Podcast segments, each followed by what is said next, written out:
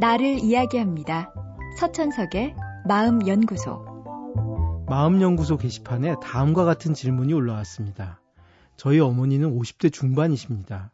원래는 밝고 냉철하신 분이었는데 작년에 누나가 결혼을 한 이후 눈물이 부쩍 많아지셨습니다.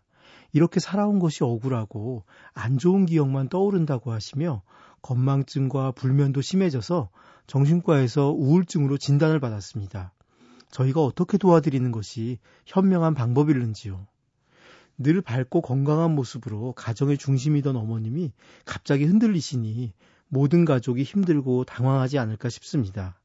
우울증에 걸리면 마치 검은 안경을 끼고 세상을 보듯 세상이 모두 어두워 보입니다. 하나의 일에는 좋은 면과 나쁜 면이 있는데 우울증에 걸리면 나쁜 면만 생각이 듭니다. 미래를 생각해도 부정적인 생각만 들고 과거의 일도 나쁜 기억만 떠오릅니다. 자기 자신도 한심하게 느껴지고 주변의 사람들에게도 화가 납니다. 하지만 우울증이란 다른 신체적 질병과 마찬가지로 극복할 수 있는 하나의 질병일 뿐입니다.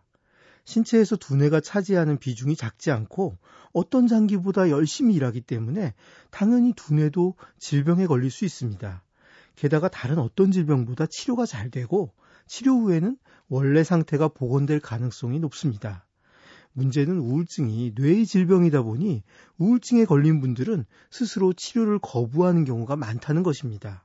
아픈 곳이 두뇌이다 보니 판단력이 떨어지는 것이죠. 아울러 전통적인 유교 사상의 영향으로 우리는 정신은 신체와 별개라고 생각해 왔습니다. 그래서 몸이 아픈 것은 적극적으로 돌봐줘야 할 일이지만 정신이 아픈 건 부끄러운 것이라 생각해 왔습니다.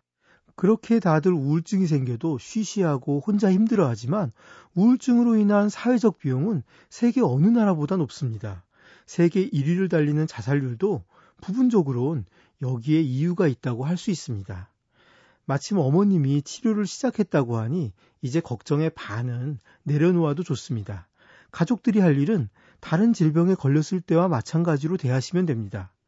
어머니의 어려운 점을 이해하면서 더 많은 관심을 기울이는 것, 치료를 꾸준히 할 수 있도록 진심으로 격려하는 것, 너무 조급한 마음을 갖지 않도록 옆에 머물면서 안심시켜 드리는 것이면 충분합니다.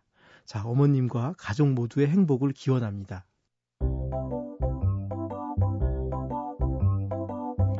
서천석의 마음연구소. 지금까지 정신건강의학과 전문의 서천석이었습니다.